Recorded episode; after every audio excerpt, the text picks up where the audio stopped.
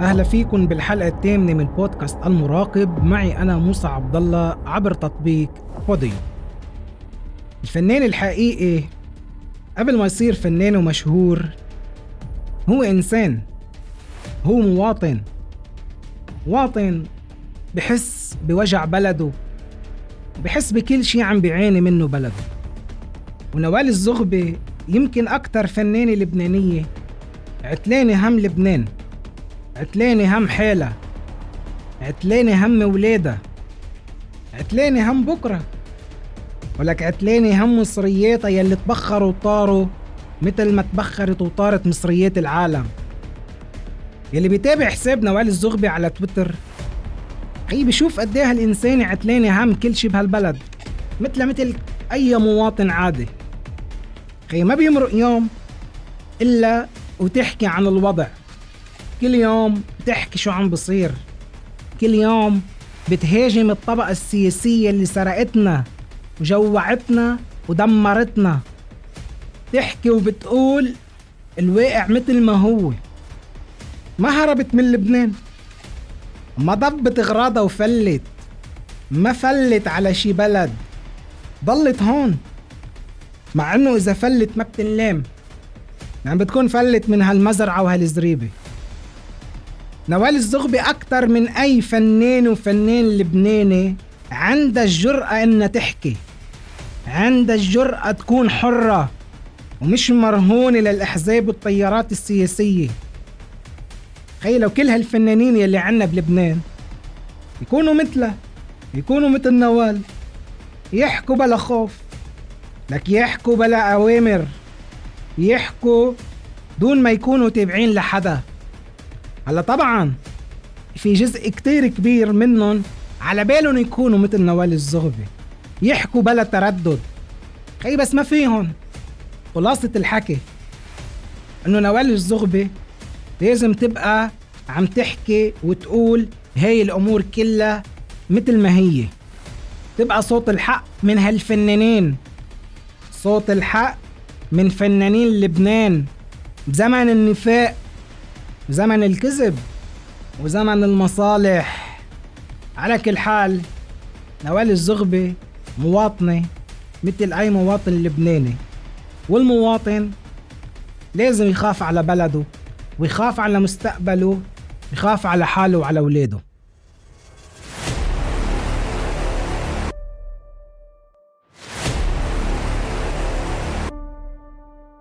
موضوعنا الثاني عن الممثل المصري محمد إمام بطل المسلسل النمر اللي عم ينعرض حاليا برمضان. منبلش مسلسل النمر وكأنه ما حدا عامل مسلسلات برمضان إلا محمد إمام. كأنه ما حدا عامل لوك جديد وستايل جديد وقصة شعر جديدة إلا محمد إمام. فوتوا على حسابه. على الانستغرام فوتوا شوي. شوفوا شو في مراهقة. خي في مراهقة بحد ذاتها. الزلمة عم ينشر على حسابه على الانستغرام صور لعالم وصور لأشخاص من كافة آه، الفئات العمرية إنه هن متأثرين بقصة شعره. متأثرين باللوك يلي هو عامله بمسلسل النمر. متأثرين بقصة النمر. هلا يلي بدقق وبيطلع شوي بالصور هي بيعرف إنه هالصور يمكن قديمة. وما بتشبه اللوك أصلا تبعه كله يلي طالع فيه هو بالمسلسل. هلا المشكلة مش هون. هلا مش هون أنا القصة بهذا الموضوع كله يعني إنه إنه الصور مزبوطين قدما ولا جداد ولا ما بعرف شو. مش هون قصتي أنا.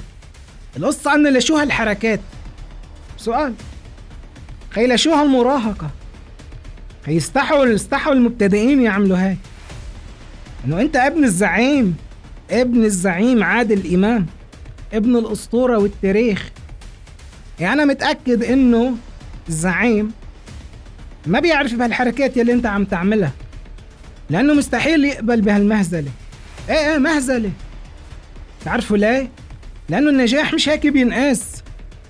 النجاح لما الناس تحكي عن المسلسل لما الجمهور يحكي عن قصة المسلسل لما الجمهور يحكي عن أبطال المسلسل. طيب ماشي. نشرت أول مرة بوست عن تقليد العالم لقصة شعرك. من اللي انت عم تحكي عليه إنه هن عم بيقلدوك. ماشي؟ طيب تمام. قطعت أول مرة. خي بس لشو ترجع تنشر تاني مرة وتالت مرة نفس الفكرة وعن نفس الموضوع. يا محمد إمام المنافسة بتكون بالأداء.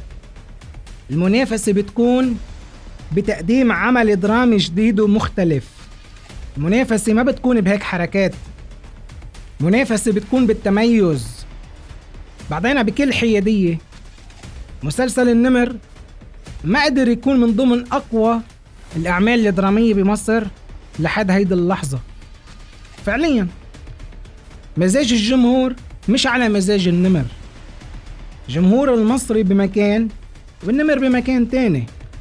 نحن هلا مش رح نقيم المسلسل ونحكي عنه. بس ولكن بشكل عام هذا اللي عم بصير. ما في العالم الجمهور ما في إجماع على المسلسل. يعني على ال social media ما في شيء. فوتوا على تويتر بتلاقي ترند عنا بلبنان لمسلسل النمر أو لاسم اسم محمد إمام. ترند بس ما فيه أرقام. ما في قد كم واحد مغردين عن الموضوع. المهم ابن الزعيم لازم يكون عنده من صفات الزعيم. وهالحركات يلي صارت على الإنستغرام مش إلك.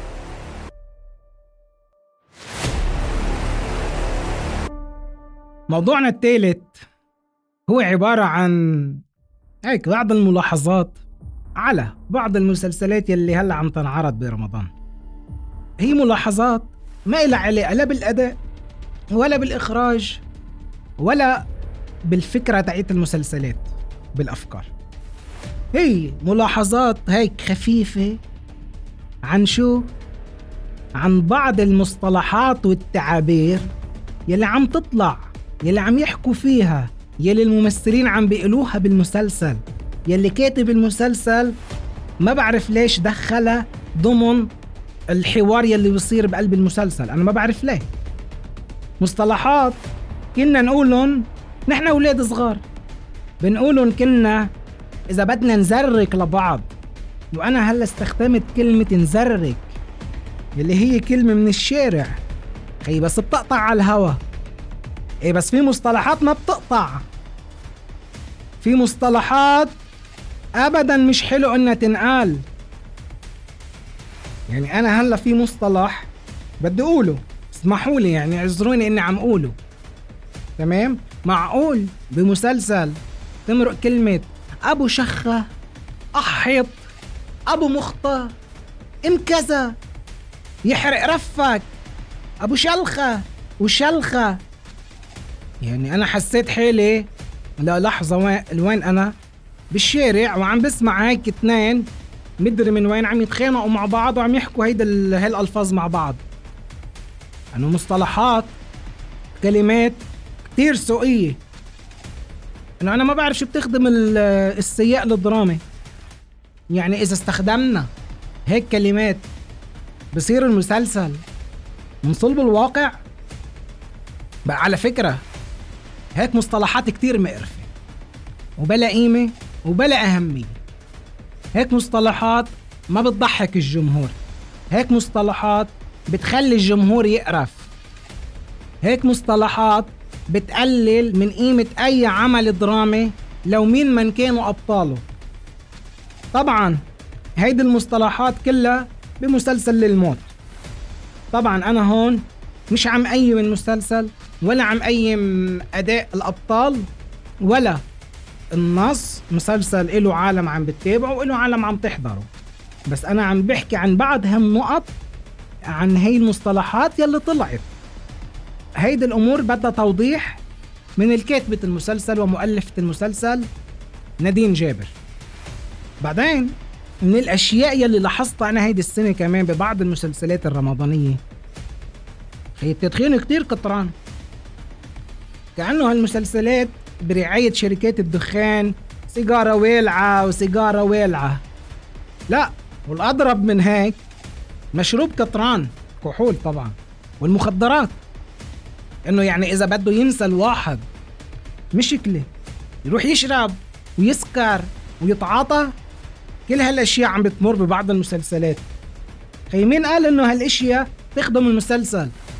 مين قال إنه هالأشياء بتخدم السياق الدرامي هالنقط هاي الملاحظات كتير أساسية. لأنه هيك إشياء بتدمر المجتمع. بعدين لأنه المسلسلات عم بيتابعوها صغار وكبار. وما حدا يقول إنه ما بتأثر سلبا وإنه المجتمع هيك. لا هيك أشياء سلبية وقاتلة وما إلها أي طعم وما اي وما إلها أي لون. وشكرا. هيك بتكون خلصت حلقتنا الثامنه من بودكاست المراقب. نلتقي جمعة اللي جاية إذا الله رب.